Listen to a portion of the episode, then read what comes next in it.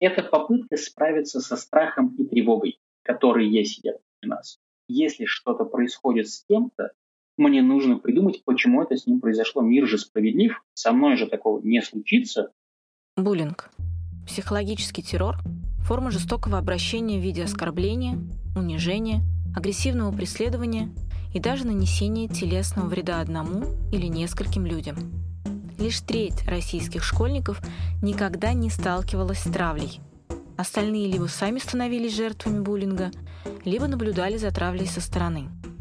Мы должны понимать, что буллинг настолько серьезная тема, что известны случаи, когда преследования приводили к попыткам суицида. Ребенку крайне сложно справиться с травлей самостоятельно. Он может лишь немного противодействовать.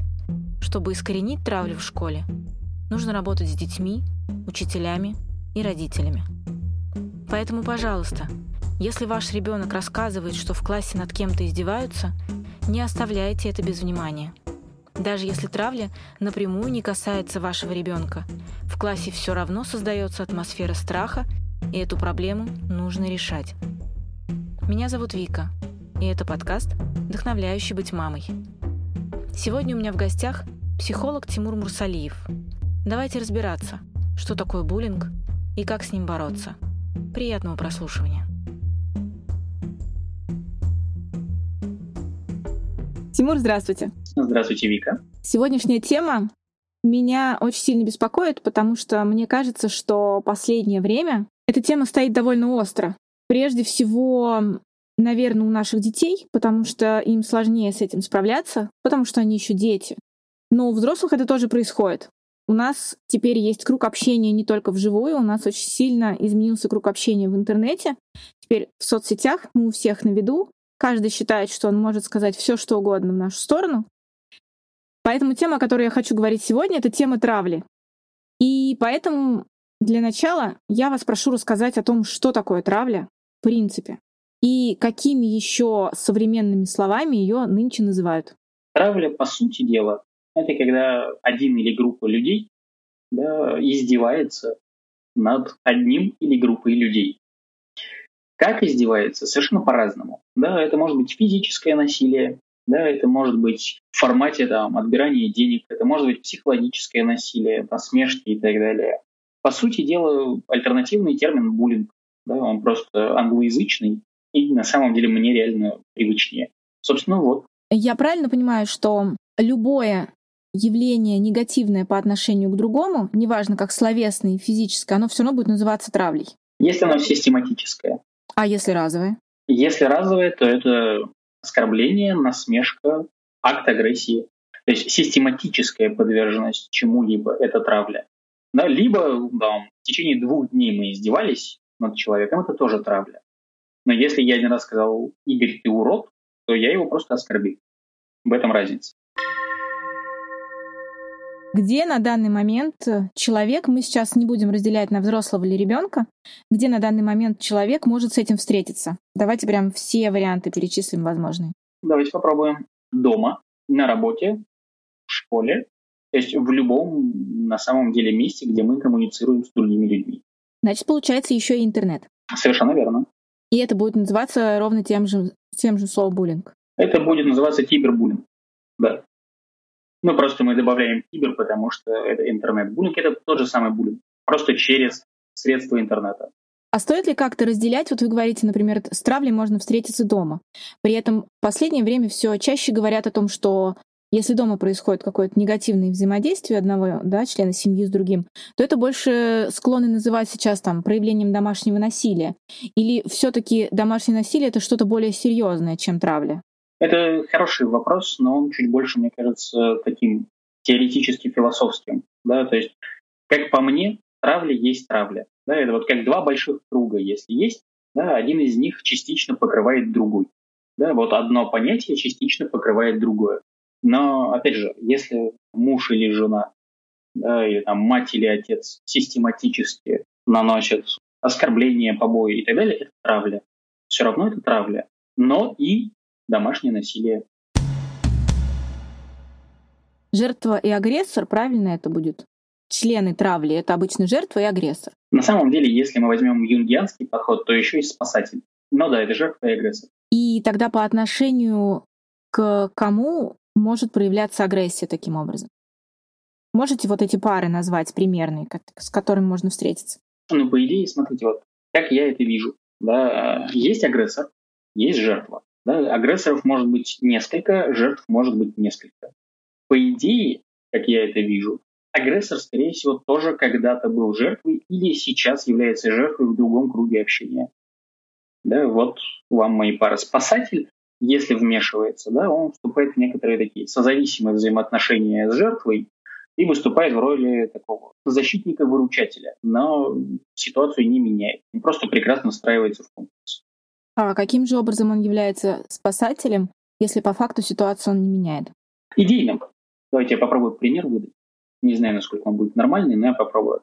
Ребенок, мама и папа в семье. Да, мама применяет побои ребенку. Да, а папа идеальный, он никогда меня не бил, говорит ребенок, да, и он, собственно, если вот он рядом, мама этого не делает. Папа немножечко спасатель, но на деле папа никак не останавливает маму. Да, более того, если мы глубже копнем, наверняка большая часть агрессии несчастной мамы в том, что изначально очень отстраненный, холодный папа. То есть штука в том, что я не в смысле, что я действительно останавливаю ситуацию, я занимаю роль. Да, группа ребят А нападает на группу ребят Б, да, и там группа ребят С вмешивается и останавливает это здесь и сейчас. Группа ребят С чувствует себя хорошими ребятами, искренне хорошими ребятами. Они такие, мы молодцы. Но она не разбирается в причине конфликта. Она ее не устраняет. Да, то есть она просто занимает свою позицию, роль в этой игре, и дальше игра продолжается по кругу. Жертва страдает, агрессор атакует, спасатель спасает периодически. Вот, собственно, и вся история.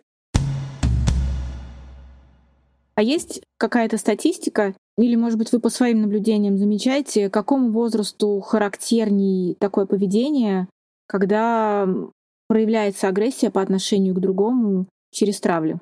Это сложный вопрос для меня, потому что статистики я не знаю. Да, но вот прям реально, чтобы я мог сказать, что вот такой-то, такой-то случай, там-то произведено исследование, я не могу вам сказать сейчас. Но, как по мне, начинается травля, вот, если я, например, буду травить, да, классу ко второму школьному. Пик ее приходится на седьмой класс. Это вот самый пик. Я могу даже логически обосновать, как я это обосновываю. Да, а дальше, собственно, это вот столько, сколько нужно. Да, то есть, по идее, после седьмого класса идет спад, но дальше сильно зависит от среды. Да, то есть, да, лучший пример травли, который у нас есть, классический, это армия, которая была двухлетней. Это когда у нас срок службы в армии был два года. Потому что армия один год чуть-чуть изменила структуру. Да, раньше был действительно очень жесткий и четко выстроенный концепт, что год парень подвергается травле да, со стороны старших ребят, а потом год он травит. Здесь, получается, его этого звена лишили, да, когда он должен сначала это все на себе испытать, а потом по отношению к другому проявить? Не совсем, просто чуть-чуть роли смазались. Времени не хватает на становление. То есть это не убирает всю травлю из армии, очевидно, да, но убирает ее как структурную ситуацию, заданную, где это четко прописано и каждый это понимает. А каким-то образом есть ли следующая волна проявления травли, когда человек уже вырастает, возможно, там до когда кризис среднего возраста, примерно, да, там по 30 лет, 25? Возраст, в принципе, практически любой, начиная там, с класса второго-первого. И дальше до любого возраста мы можем травить других людей без проблем. Ну, то есть с проблемами социальными. Самый важный вопрос людей, которые никогда с этим не сталкивались, но при этом гипотетически они знают, что в обществе такое возможно, это да, почему люди так делают, почему у них возникает желание такого проявления. И это будет тогда очень сложный ответ. Сложный не в смысле, что он сложный для понимания, в смысле он собранный из нескольких кусков. Я бы начал на самом деле с такой теории справедливого мира, да, как базы. Мы живем в мире, который является объективной реальностью да, но воспринимаем его мы абсолютно субъективно. То бишь, для каждого из нас мир немножечко разный, да, и ни один из нас не видит его таким, какой он есть. Соответственно, наш разум подстраивает его под себя. Достаточно много раз мухлюя. Теория справедливого мира, она построена на том, что мир справедливый. Да, каждому из нас воздастся за наши деяния. То есть, упрощая, если Игорь заболел раком, Игоря я буду использовать как пример всегда, или практически всегда, если мне нужен абстрактный пример, это моя дань уважения Франкенштейну. Соответственно, если Игорь заболел раком, значит, он сам в этом виноват. Да, не надо было быть таким уродом в юности, потому что я не хочу болеть раком, а я считаю себя хорошим человеком, который не заслуживает рака. Да? Так что если Игорь заболел, он сам в этом виноват. Это попытка справиться со страхом и тревогой, которая сидит внутри нас. Соответственно, я не хочу думать о том, что со мной может потенциально что-то случиться. Да, да, меня могут изнасиловать на улице. Я не девушка, да, но будем считать, что это понятно. Да, на меня могут напасть и так далее. Поэтому, если что-то происходит с кем-то, да, мне нужно придумать, почему это с ним произошло. Мир же справедлив, со мной же такого не случится. Да, это потому что она оделась как-то не так, это потому что он вел себя как-то не так. Да, я найду причину. Соответственно, важно понимать вот эту концепцию, которая есть у большинства людей, по одной простой причине. Это очень здорово легитимизирует мою оценку окружения. Да, если у кого-то что-то происходит, значит, он сам в этом виноват. Соответственно, идем дальше. Вот он живой пример. Два ребенка учатся в одном классе. Да? Один из них пришел где-то год, например, назад в школу, будет два года назад, да, это даже будет правдивее. И у него были сложности с общением. Его не принимали. Он был немножечко странненьким, по мнению окружения. И он переломал себя полностью изменился, построился под окружение, и его приняли. Да, у него ушло на это огромное количество сил. Класс второй, третий. Приходит другой новенький ребенок, который, собственно, у него примерно те же проблемы. Он странненький, его не принимают, да, и он не хочет перестраиваться. Или не может перестраиваться. Да. У первого ребенка возникает ненависть. По одной простой причине. Я же себя переломал, значит и он может. Да? Если он этого не делает, значит, он этого не хочет. Значит, понеслись дальше логические рассуждения. Ему плевать на остальных и так далее, и так далее. И так далее. Значит, моих насмешек и тумаков он заслуживает. Все очень просто, потому что если он их не заслуживает, значит, все мои страдания были зря. Теперь идем дальше. Дальше есть еще один социальный момент, да, это слово, мне кажется, немножечко умерло, но мне очень нравилось, когда оно было в постоянном обиходе. Называлось «хомячки». Не знаю, помните ли вы это? Это на самом-самом начале, заре появления э, лидеров мнений, они вот обзывали, что есть люди, которые готовы слепо идти за чужим мнением, да, их называли хомячками. Просто по умолчанию. Так вот, это хомячизм. Да, я перестаю думать сам, потому что жизнь сложная, задач много, и будем честными, я не готов на все это кидать ресурсы, на понимание каждого отдельного нюанса. Почему мусульманин молится рядом мной? Да, это неуважение какое-то. Почему женщина ходит без лифчика? Это неуважение какое-то. Почему ребенок меня не слушает? Это неуважение. Мне лень заморачиваться. Или даже не лень, я, я не готов просто заморачиваться.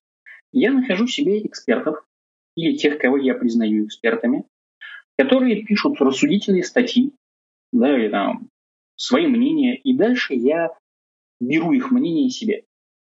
Я не думаю, я не подвергаю это критическому анализу. Я это подвергал критическому анализу, возможно, первые шесть раз. Пока не признал, что да, этот чувак думает так, я считаю правильным думать.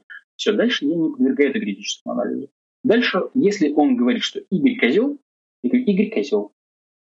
Мне не нужно думать для того, чтобы решить, что Игорь козел. Да, я просто иду за человеком, который лидер мнения.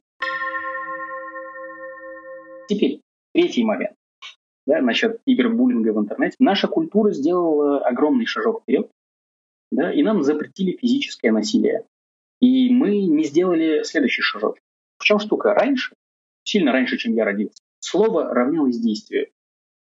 Если я вас оскорбил словами, за это меня можно избить или убить на дуэли, к примеру.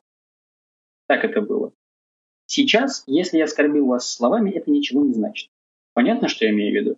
Понятно, но нельзя ли сказать, что подобное изменение реакции на оскорбление — это, знаете, как эволюция поведения в более благоприятную сторону? Можно, но я бы сказал, что это полушаг, а не шаг. Мы отказались от насилия, и это прекрасно, но мы не приравняли вербальную вариацию оскорблений к насилию. Поэтому шаг не завершен. Если я оскорбляю человека, угрожаю ему и так далее, это все еще не считается таким уж плохим действием. Он же просто говорил. А я просто шутил. Это лучшая фраза всех, кто травит других людей. Я, это была шутка. Он просто не врубается. Соответственно, идем дальше. Говорить можно все, что угодно. И за это нет никакой личной ответственности. Следующий шаг – это, собственно, коллективная ответственность. Я и еще 27 тысяч человек оскорбили другого человека. Я виноват? Или мы виноваты? Я думаю, что большинство подумают, нет, ведь я же один из всех. Совершенно верно. Детям я это обычно объясняю, что вот ответственность вы как будто бы масло на бутерброд намазали между всеми, да, и там такой тоненький слой этой ответственности остался, что ну, это, его можно на самом деле не учитывать. Да, и получается, что я и высказал свое фи, да, я как бы показал свою позицию, и я ни в чем не виноват. Потому что, во-первых, слова это не так уж и важно. Во-вторых, нас было много, и значит, никто особо и не виноват. И что в итоге мы имеем? Мы имеем то, что никто не виноват. А человек, которого мы затравили, скорее всего, в депрессии в лучшем случае. Да, то есть вот эта вот штука с коллективной ответственностью, она сама по себе чудовищна. Да, и, опять же, является одной из таких от причин травли. Теперь следующий шаг. У нас у всех есть представление и ожидания. Да, я смотрю на человека, особенно на публичную личность, да, но на самом деле на любого. И я его не вижу настоящего. Он для меня не настоящий Игорь со своими переживаниями, со своими неуверенностями, да, да, с тем, что у него иногда проблемы с животом и так далее. Я вижу идеальный образ Игоря, который я нарисовал. И этот идеальный образ, да, он может быть там, идеалистичным, может быть демонизированным, да, но к нему э, добавляются атрибуты. И вдруг этот мой идеализированный образ действует не так, как положено моему идеальному образу. Что это для меня означает? Ну, это означает, что мир рухнул, да, картинка треснула, а это означает, что все, все, что было, обесценено для меня.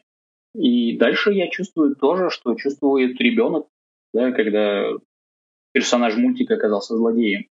Я чувствую обиду и злость. Ты меня обманул. Ты плохой. А дальше я...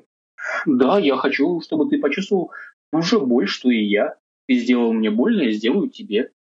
Вот, собственно, и весь концепт. В принципе, травля построена на вот этом очень простом высказывании. Я хочу, чтобы тебе было так же больно, как и мне.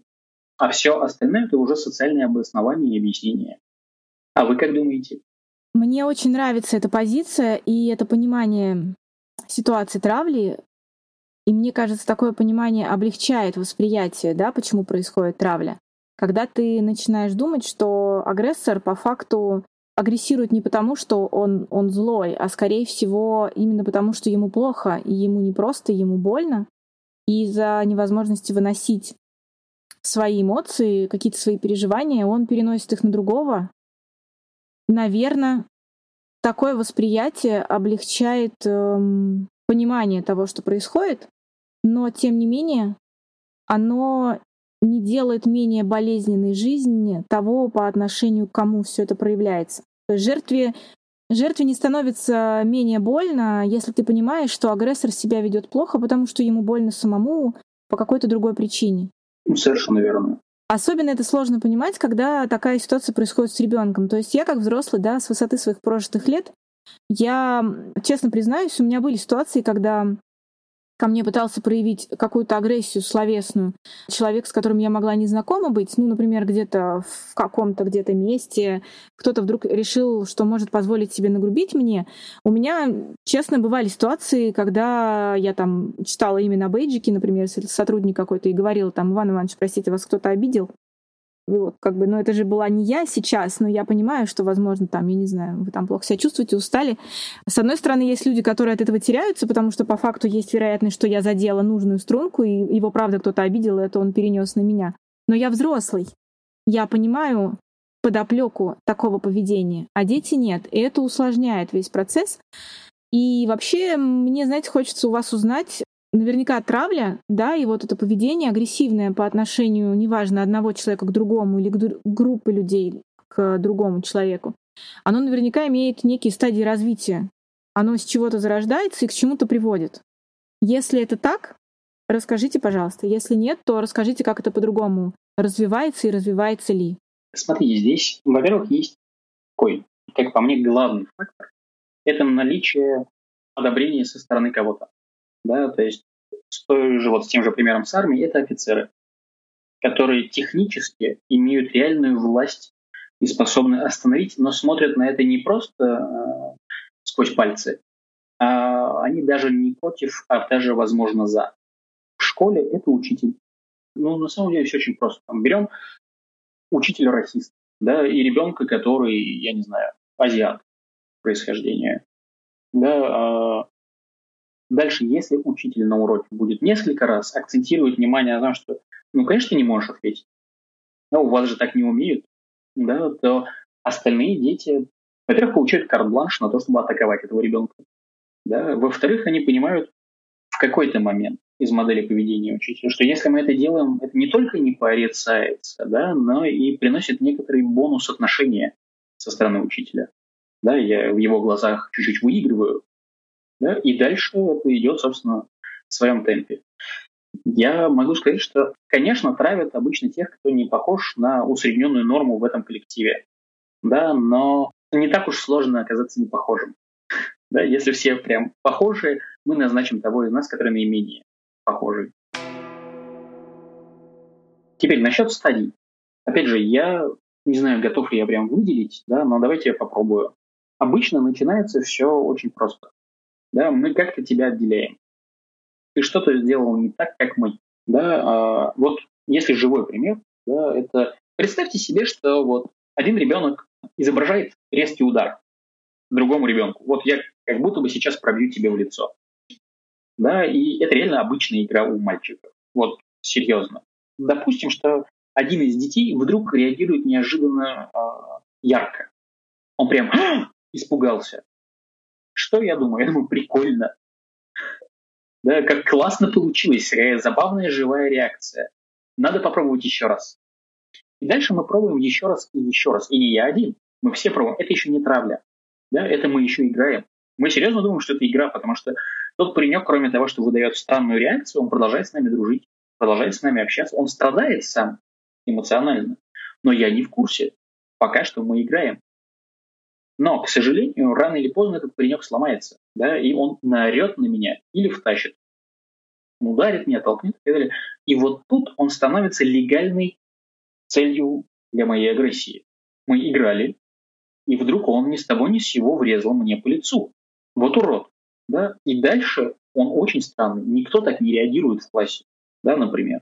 Он бьет ребят, которые на самом деле приятные на вид, с которыми никого не было проблем, да, которые нравятся учителю. И дальше он становится потихонечку жертвой травли. Дальше идет там что-нибудь вроде «давайте придумаем новую классную игру», как ну, вот самое страшное, по-моему, из того, что я слышал в своей жизни, или одно из самых страшных, это детская игра про то, что можно заразиться от него. Если кто-нибудь сидит рядом с ним или с ней, это правда и с ней, и с ним бывает, или дотрагивается, он заражается. Чем? Вот этой вот своей стрёмной болезнью. То есть если ты на самом деле дотронешься до него, поговоришь с ним, он становится неприкасаемым, по сути дела, да, если вспомнить вот про кастовое общество. И дальше начинается зона тотального отчуждения. Дальше этот ребенок попадает в экзистенциальный кризис, скажем так. А есть ли я, если меня никто не? Если со мной никто не говорит? Если меня никто не касается? Меня точно уж не принимают. Дальше он занимает такую роль, что я должен любой ценой получить хоть какое-то признание того, что я есть. Ищет признание того, что он существует. И дальше он занимает единственную доступную для него в этом чудесном коллективе роль. Роль шута. Да, я упаду классно. Я вам скажу матерное слово. Да, потому что ну, это на самом деле так никто не делает, но это обладает некоторым элементом крутизны. Как угодно, лишь бы на меня посмотрели. Да, и дальше, собственно, ну уж с учителями отношения точно уничтожены, потому что я мешаю их уроку проведению. Родители детей, которые учатся со мной, думают, что ну, он срывает уроки, матерится, да, ведет себя как дурак. Не общайтесь с ним. в какой-то момент я уже физически пытаюсь их вовлечь в взаимодействие. Толкаю, трогаю за руки, или говорят навязчивый. Вот он навязчивый, он что, не понимает, что нам неприятно с ним общаться? Да, почему он продолжает или она продолжает? Не знаю, отвратительный человек. Я вот таких никогда не любил. В итоге учителя и родители рекомендуют идеальный способ справиться с этой ситуацией. Просто игнорируйте его. Да? И ребенок оказывается в тотальном вакууме, да, который неизбежно заканчивается либо там, депрессией, да, либо ярким актом агрессии со стороны ребенка, потому что, ну, а как? Да, как мне выйти из этого парочного круга? И дальше он становится уже прям вот ненавидимой жертвой со стороны всех. Учителя, администрация, дети. Вот, собственно, я бы назвал это так. Дальше, наверное, ну, депрессия, суицид. Да, либо смена коллектива, но уже сформировавшееся представление о мире. Да, что любой вариант коммуникации со мной, скорее всего, акт агрессии. И, соответственно, поменяв там школу, например, да, если со мной не поработал психотерапевт, если там не очень хорошая поддерживающая школа, скорее всего, я окажусь в той же роли просто через полгодика. Да, потому что ко мне потянулись похлопать по плечу, я подумал, что они хотят меня ударить, толкнул. Да, мне сказали, что ты надел разные кроссовки. Я подумал, что ты надел разные кроссовки, дебил. Я это так увидел. Да? Соответственно, вариант второй. Я не хочу больше быть роли жертвы. Я умный, я извлек уроки, да, я понял одну вещь. В этом мире сильный угнетает слабого. И слабым я быть не хочу. Так что я начинаю, я нахожу другого ребенка, который слабее меня, более странненький. И говорю, смотрите, какой он стрёмный и странный. И дальше я повторяю тот же самый процесс с ним. Чувствуя себя чуть лучше за счет того, что я лучше, чем хотя бы он. Да, история повторяется уже со следующим ребенком. Ну, совершенно верно. Но смотрите, у нас есть варианты, как может проявляться агрессия, да, и травля по отношению к человеку. А какая может быть реакция на эту травлю у человека? Ну, логично понимать, что какая будет наиболее правильная реакция, чтобы это дело все прекратить. Знаете, я вот недавно э, мне нужно было девочке порекомендовать какую-нибудь хорошую книжку про границы. Я спросил у жены, она мне порекомендовала книжку для девочки да, но вот она великолепно подходит. Правда, к сожалению, у меня нет пока такой книжки для мальчика. Называется «Ты имеешь значение». Я прочитал с огромным удовольствием. В чем штука? Да, когда нас травят, это же не сразу процесс начинается. И не каждого можно затравить. Если я изначально уверен в том, что нет, со мной так нельзя, по умолчанию, то со мной так не делают. Если я уверен в том, что я имею право отстаивать свои границы, сказать нет, Вы не будете меня толкать. Окей, меня толкнули, хорошо, я пошел, сказал, учитель меня толкают. Решите эту проблему. Учитель не стал решать эту проблему, я пошел к директору или заучу. Да, но я не оставлю это так. То травли не будет. А какая может быть реакция еще, кроме как решительность по отношению к агрессору? Кроме жестких границ, да, вторая адекватная реакция – это, по сути дела, поговорить с ним. Сесть с ним и сказать, что мне не нравится, что ты меня толкаешь потому что это обидно, и мне от этого больно. В чем шутка-то основная? Если я кого-то травлю, да, я считаю себя хорошим человеком. Мы считаем себя хорошими людьми, когда травим кого-то. Я защищаю класс от странного мальчика, который косо пырится на девочек и так далее. Так что если мы поговорим со своим агрессором, если это технически возможно, да, и объясним, что нет, ты действительно делаешь мне больно, и да, я этого не заслуживаю, то у него вдруг со временем, это не сразу, не с первой попытки проходит обычно, теряется поле для маневра. Да, то есть первое время я еще могу себе как-то обосновать логически, что ну нет, я все еще хороший, а ты плохой, поэтому я тебя обижаю.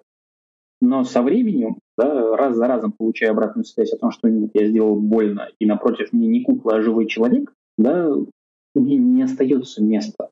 Мне придется либо признать, что я скотина, а я не готов к этим признаниям самому себе, честно говоря, либо прекратить. Большей частью прекращаю. Так, понятно. Ребенку, ребенку надо озвучивать э, вслух, что ему не нравится то, что происходит. А, это так, если совсем упростить, да? А что делать родителям, которые узнают каким-либо образом о том, что их ребенок подвергается травле?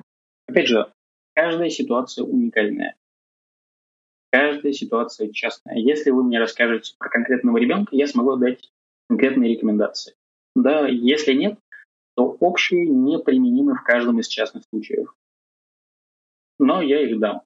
В чем штука? Если моего ребенка травят, вначале мне нужно пойти к классному руководителю, если он в школе учится, очевидно, и обсудить это с классным руководителем. Моего ребенка травят, и мне это не нравится.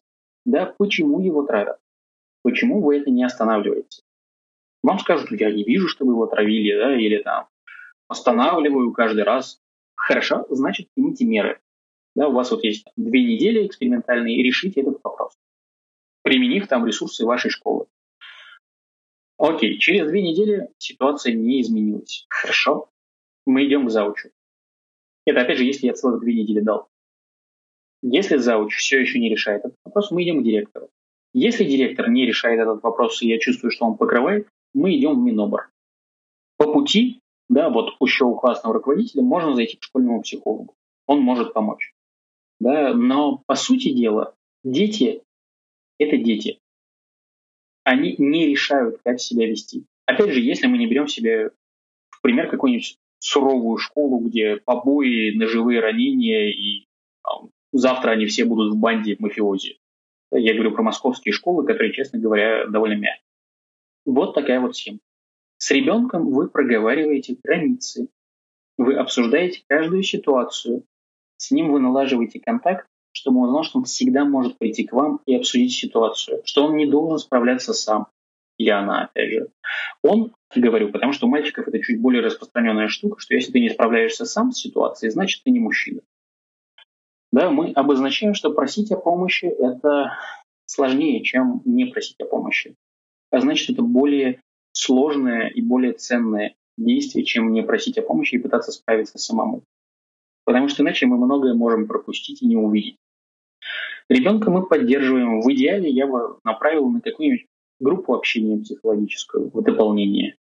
Если вы видите, что ситуация в школе вообще никак не решается, меняйте школу и добавляйте психолога. А если я вижу, что в процессе травли, которая происходит с ребенком, ребенок однажды начинает задумываться о том, что а вдруг я и правда такой, как обо мне говорят. Но он в любом случае задумается. Если он не умеет отставить границы, он в любом случае задумается. А что делать родителю в этой ситуации, когда ребенок начинает самозатравливать себя уже, получается? Еще раз, то, что может да, психолог, поддержка с вашей стороны, общение, смена группы. Еще, кстати говоря, здорово помогает другая референтная группа. В школе меня считают уродом, неудачником, ни на что не способным. Зато у меня есть группа ребят, с которыми мы учимся плаванию, группа ребят, с которыми я учусь английскому, и там я успешен. А значит, исходя из логики, дело не во мне, а в моих одноклассниках. Потому что две из трех групп принимают меня таким, какой я есть и не считают меня каким-то не таким. Логично думать, что наверняка есть какие-то правила, благодаря которым, если ты их знаешь, то у тебя может получиться не допустить травлю.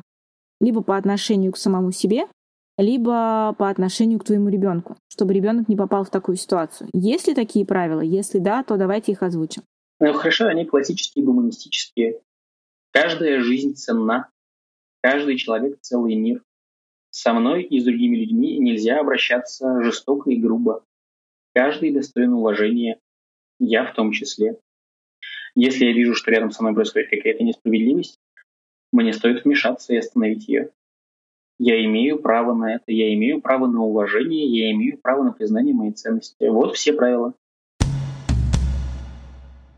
У меня сейчас э, вопрос, который, возможно, немного выбьет из понимания ситуации наших слушателей. Но так как, да, я изучаю ваш блог и читаю статьи, которые вы пишете, меня очень задел момент, когда вы писали о том, что логично, что в поддержке и помощи нуждается жертва. Но при этом вы говорите о том, что агрессоры зачастую тоже нуждаются в поддержке. Вы можете об этом рассказать поподробнее и раскрыть, почему так происходит и почему они нуждаются? Не вопрос. Можно я тогда зайду тоже издалека? есть больная для меня немножечко тема. Она не в смысле больная, потому что она как-то со мной связана, а потому что я не понимаю ее немножечко в контексте реальности. У нас есть тюрьма. В тюрьму мы отправляем людей, которых считаем виноватыми в чем. Зачем мы это делаем? Мы это делаем для того, что нам кажется, если тот, кто в чем-то виновен, примет меру наказания, как, например, заключение в помещении на долгое время, то у него будет время подумать о том, что произошло, и, как следствие, говорят, время лечит, а здесь время лечит в буквальном смысле, что если ты виновен сквозь время, ты поймешь свою ошибку и, возможно, изменишься в лучшую сторону и больше ее никогда не совершишь. Это очень, на самом деле, доброе объяснение. То есть оно, оно не самое доброе, но оно очень доброе. В чем штука? Мы отправляем людей в тюрьму, потому что мы не хотим, честно говоря, думать. Мы отправляем людей в тюрьму, потому что на самом деле мы такие же задиры, как те, кто травит детей. Ты не такой, как мы. Тебя надо наказать, сделать тебе так же больно, как ты сделал нам. А каждый преступник сделал нам больно, потому что потенциально я мог бы оказаться его жертвой. Я не хочу испытывать эту боль. Тебя надо наказать, тебе нужно сделать так же больно, чтобы точно уж понял. Да, то есть, по сути дела, мы сажаем людей в тюрьму просто, чтобы нам стало чуть комфортнее и спокойнее. Да? Реально гуманистичный подход был бы такой.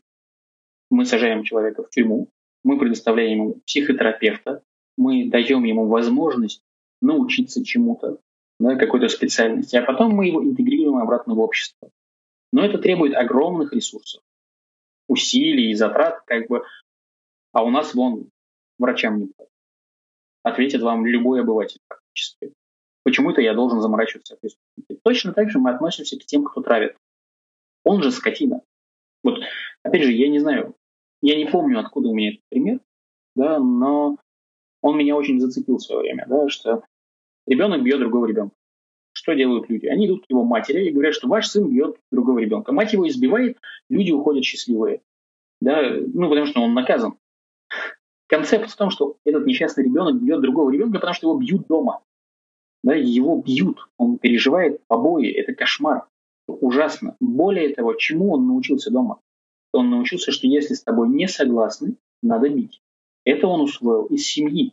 А семья, соответственно, тоже это откуда-то усвоила. Угадайте откуда? Из общества, да, которое нам наглядно это демонстрирует. Если ты не подчиняешься, мы посадим тебя в тюрьму. Более того, пару раз дадим по почте. Возможно. Возможно, по черепу. Соответственно, агрессор, скорее всего, жертва, кроме крайне редких случаев. Да, редкие случаи это, собственно, там, психопатия какая-нибудь. Бывает. Но, как ни печально, Таких ребят чаще находят, и они чаще доходят до психиатра, и дальше уже, собственно, там какие-то меры предпринимаются. Да, потому что ну, они объективно вызывают слишком много вопросов, чтобы просто так тусить. А мы говорим про большей частью норму. Соответственно, в чем штука? Мне вначале нужно откуда-то узнать, что насилие – это способ решения проблем. Мне вначале нужно узнать, что такое насмешка. Научиться ей. Значит, если я пользуюсь насмешкой, я уже где-то ей научился. Идем дальше. Мы все хотим быть хорошими ребятами, хорошими мальчиками и девочками. Это ужасно, кстати говоря, тоже. Соответственно, давайте подумаем, зачем мне обижать другого человека? Вот, правда, зачем мне травить Игоря? В любом случае, какая у меня может быть мотивация? Ну, первая мотивация, о которой вы говорили, это он не похож на меня. Это причина, повод. А мотивация-то у меня какая? Ну, он не похож на меня, ну и что? Ну, как это? У детей такое обычно. Фиг ли он выделяется? А почему вдруг стало плохо выделяться? Ну, потому что нас же всегда учили, что не надо выделяться, будь как все, чего ты тут напридумал, вон все пошли сделали, а ты не пошел. Ну, это же такое. Установка такая очень давняя. Совершенно верно. Она у нас не в голове по умолчанию. Она откуда-то появилась, эта установка. Значит, меня уже достаточно раз прессанули за то, что я выделялся. Значит, я уже боюсь того, что выделяться нельзя. Если я выделюсь, я тоже отхвачу. А если он выделяется, вот он настоящий мотив, значит, ему можно то, что мне нельзя. Почему ему можно то, что мне нельзя? Это нечестно. Дальше идем. Вот вспомните про тех жертв, которые становятся агрессорами. Да, это классический пример. Вот с школьным ребенком все понятно. Да, его в школе потравили, он дальше в школе начал травить. С ребятами, которые служили в армии, которых год над которыми издевались, да, и потом, которые год издеваются. С ними вообще понятно, я надеюсь. Да, бывает ситуация, что дома надо мной издеваются. Да, или не надо мной, над моим братом или сестрой. А я никак не могу помочь или вмешаться, я маленький. Я не могу это остановить. Мне больно, обидно, страшно, я чувствую гнев. Родители демонстрируют мне свои способы справляться с чувствами. Их способ справляться с чувствами – избить человека на моих глазах. Где мне научиться другим способом справляться с гневом? Нигде. Вот, я и использую его. Тот, который мне единственно известен. Возможно, если бы меня научили другим способом, я бы ими пользовался. Но меня же никто не учит. Да? Мне никто не говорит, что Игорь, ну что ты делаешь? Нет, нет, нет, смотри. мы не бьем других людей, если мы расстроены. Мы можем нарисовать картинку. Мне говорят, Игорь, какого хрена ты творишь? Что ты за человек такой? Наверное, ты моральный урод. Я не хотел бы это слышать снова. Да, поэтому в следующий раз я забью человека втихаря. Вот такие вот дела. То есть агрессор боится. Очень-очень боится. Любой акт агрессии, который проявляется с нашей стороны, с нашей, то есть человеческой, под собой имеет страх. Да, это, я не знаю, Андрей бьет Игоря, потому что Андрею страшно. Да, вам многие могут ответить, что нет, я ничего не боюсь. Если человек ничего не боится, значит, он очень боится, настолько боится, что отрицает саму возможность того, что он может испытывать страх. У нас есть все чувства, весь их спектр. Они не просто так у нас есть. Да? Но я просто объясню, это опосредованный страх. Я боюсь, что мне не хватит ласки учителя. Я боюсь, что на его фоне я буду казаться слабым, уязвимым, жалким, глупым. Я боюсь, что со временем он меня обгонит, станет лучше, чем я. Я боюсь того, что с ним буду дружить, а со мной нет. Да? Я боюсь перспективы того, что может произойти. И мне не хочется этот страх испытывать. Я за него, особенно вот у подростков это проявляется, они ненавидят в себе слабость, уязвимость. Да? Они считают, что это как раз и есть слабость. И все, что вынуждает их чувствовать себя уязвимыми, вызывает гнев. Не у всех, но у многих. Вот такие вот дела. Более того, есть еще один забавный нюанс. Не все подростки в курсе, что такое травля, поэтому у меня был прекрасный диалог с несколькими девочками, когда я говорил, ну вы же травите вашу одноклассницу. Нет, мы не травим ее. Ну вы же сами минут пять назад показали мне вашу переписку, коллажи, которые вы делали про эту девушку. Говорят, ну да. Я говорю, ну это и есть травлики. А, -а. То есть они не в курсе были, что это плохо. Можно в это не поверить, но я им верю. Они правда не были в курсе, что это прям ужасно. Они не видели за этой ситуацией человека, который страдает. Вот помните, я говорил про демонизирование и идеализирование? Мы действительно воспринимаем уже других людей как цельный объект. Я демонизировал Игоря, и у Игоря уже нет чувств. Да, то есть я не кричу на него, чтобы его расстроить. Я кричу на него, чтобы осадить. Он не защищаясь, говорит мне что-то в ответ, он не дерзит, лексика меняется. И, соответственно, отношения. Да, я воспринимаю его как тотальный, странный, стрёмный объект.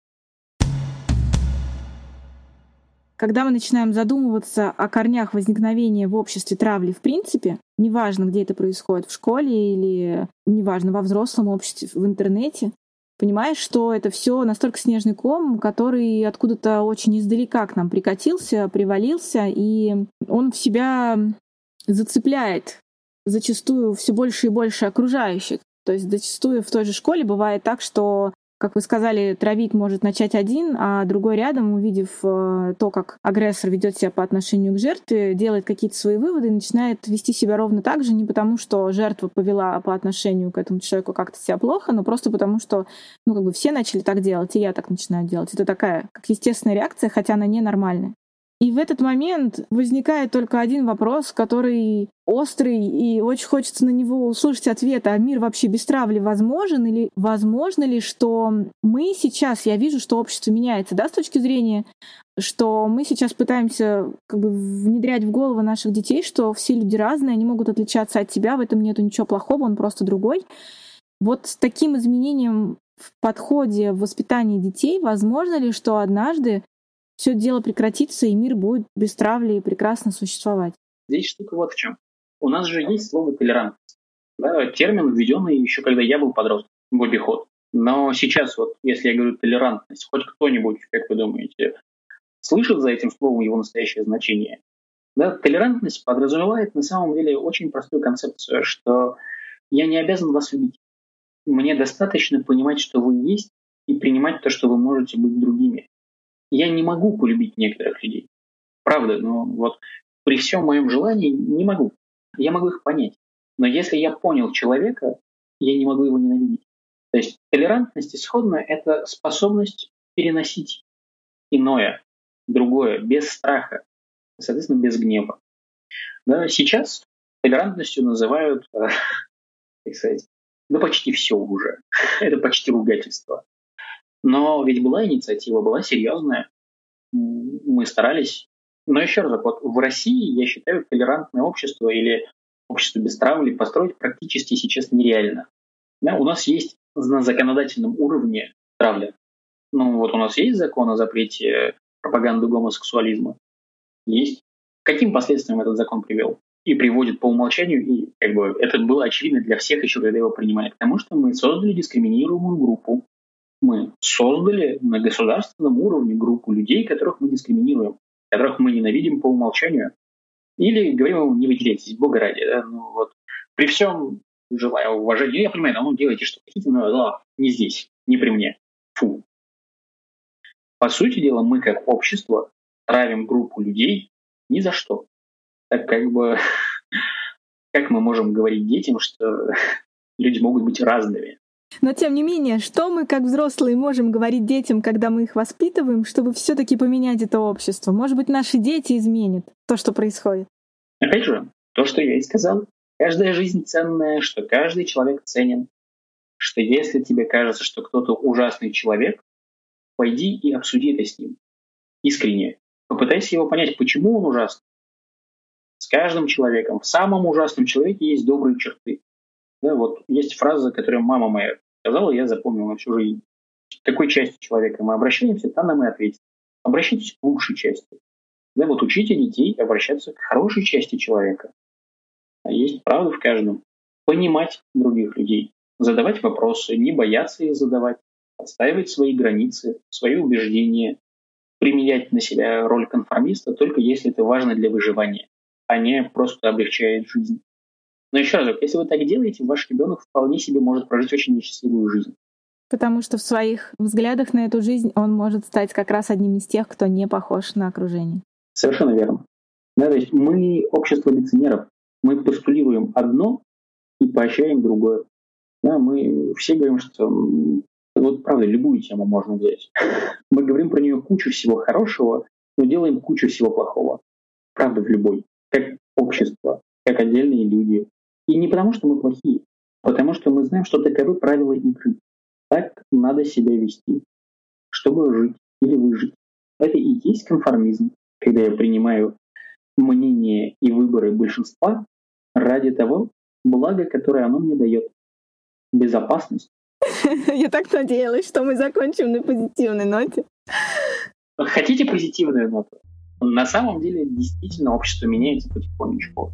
Да, там, с ошибками, да, с перегибами, но меняется, как сказать. Мне очень нравится подход такой, что помните, что было тысячу лет назад?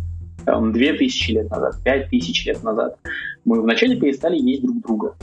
Да, потом мы потихонечку сказали, что, наверное, убивать плохо. Потом мы как-то попытались принять это. Да, и вот потихонечку, очень медленными шажками, шажками назад общество на самом деле идет к гуманизму. Да, но да, со сложностями, но идет.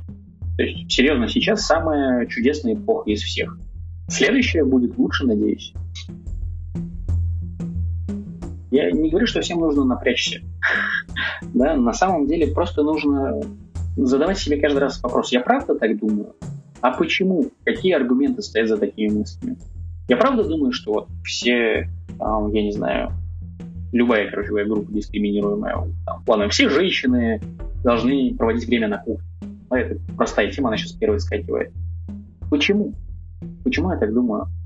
Потому что я правда так думаю или потому что я тысячу раз это слышал? Да? Потому что я тысячу раз это слышал. А как я думаю? Я понятия не имею, как я думаю. Ну давай подумаем. Просто задайте себе вопрос, а я правда так думаю? Я так думаю или кто-то другой? С каждой темой. И потихонечку начнем искать ответы.